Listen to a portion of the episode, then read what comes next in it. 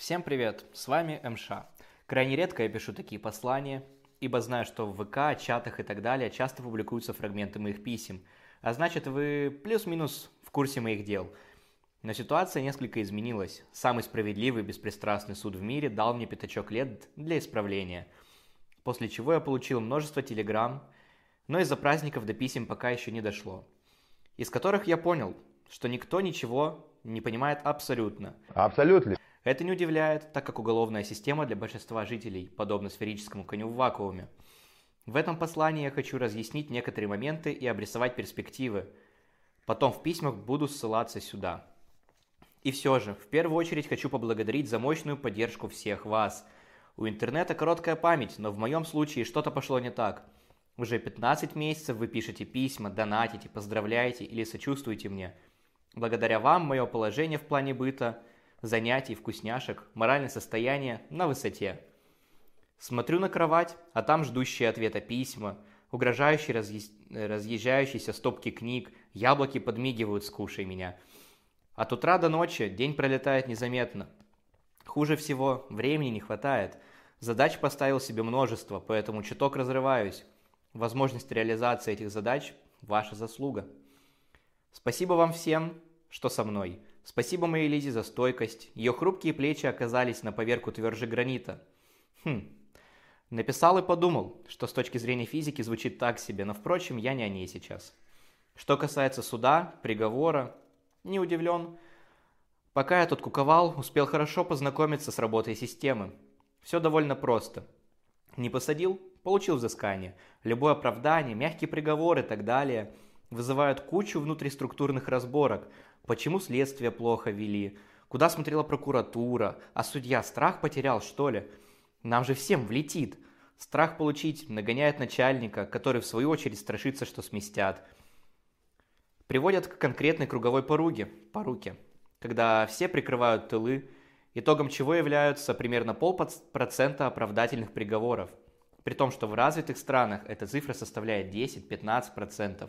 Эта цифра коррелируется с количеством оправданий при суде присяжных у нас, что дополнительно подтверждает все сказанное выше.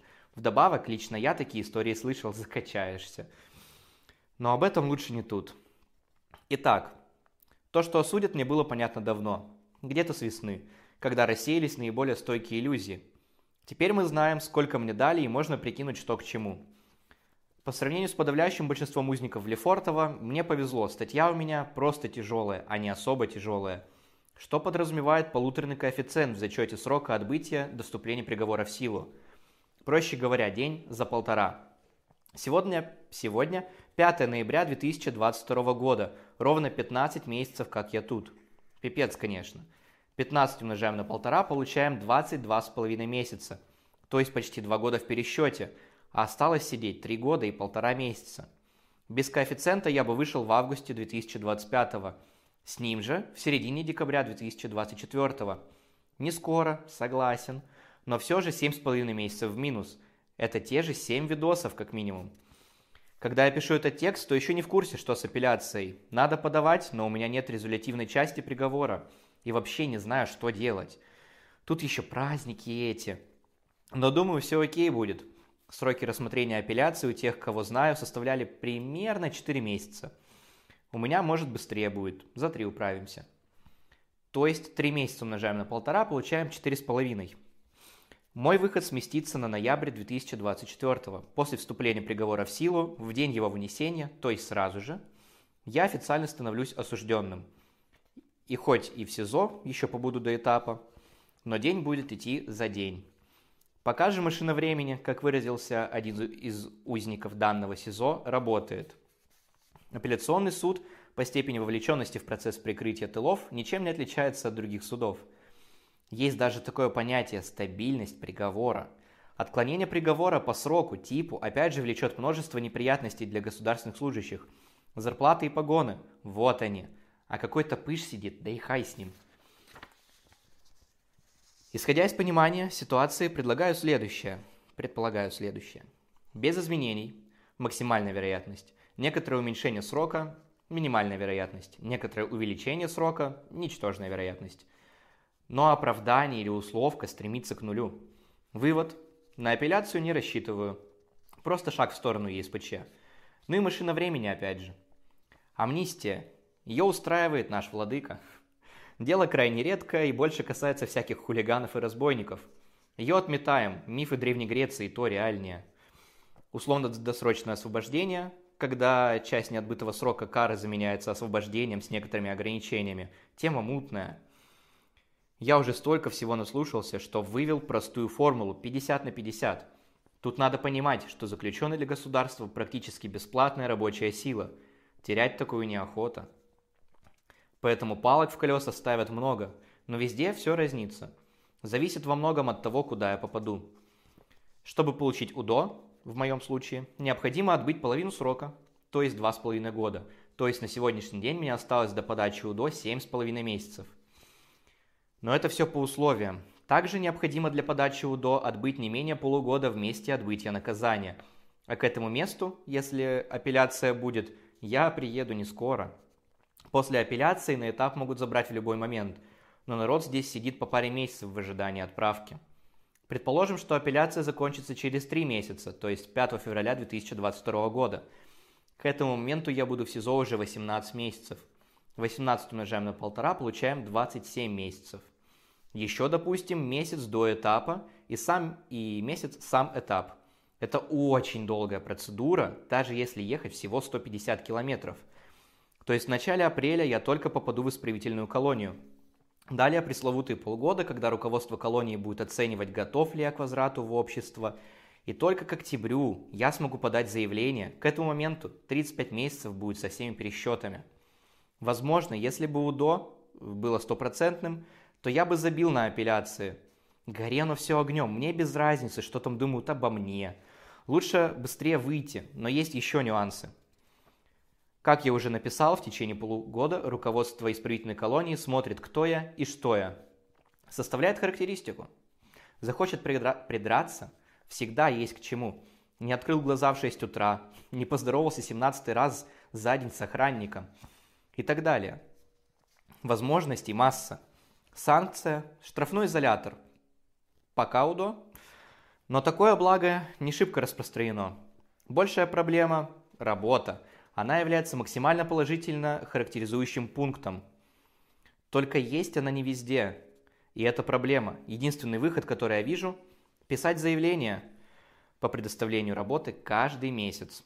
Мол, я писал, я узнавал. Не по моему, неж... не по моему нежеланию я не работал. Как-то так. Но и это еще не все. После подачи заявления, рассмотрения его руководством, прикладывания характеристики, оно отправляется тадам, к судье, который меня и осудил.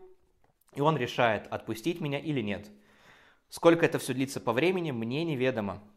Но судя по тому, что заявление о телефонном звонке, добро отказ, на него тоже судья дает, в пределах МСК кочует 6 недель уже.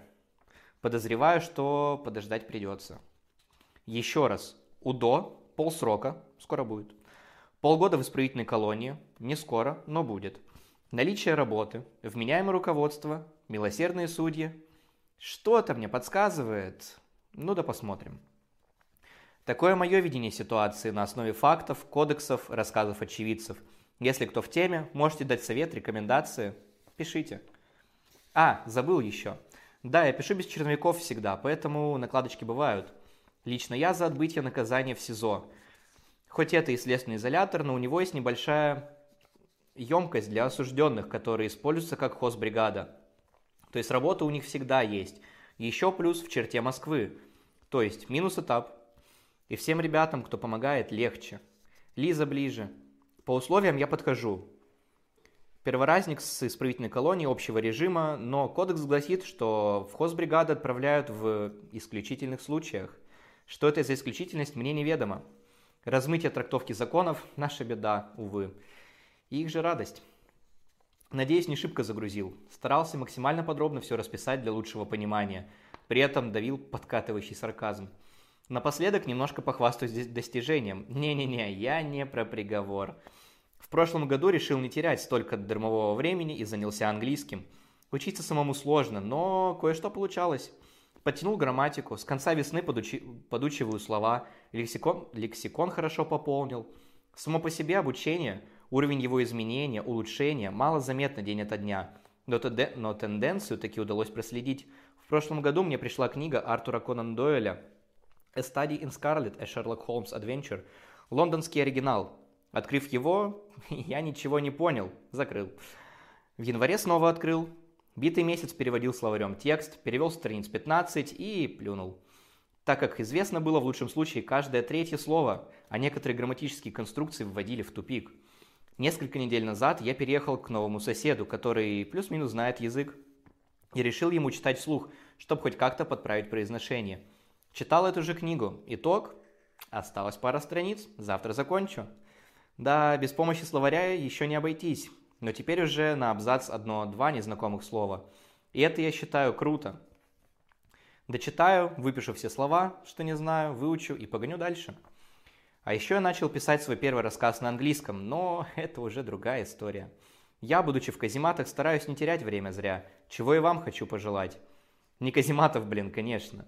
Если вам станет грустно, мир покажется пресным, все будет бесить, то вспомните об МШ, который на 8 квадратных метрах в окружении яблок, книг и писем что-то все строчит да шуршится в книжках – и ждет своего счастья и ощущения свободы.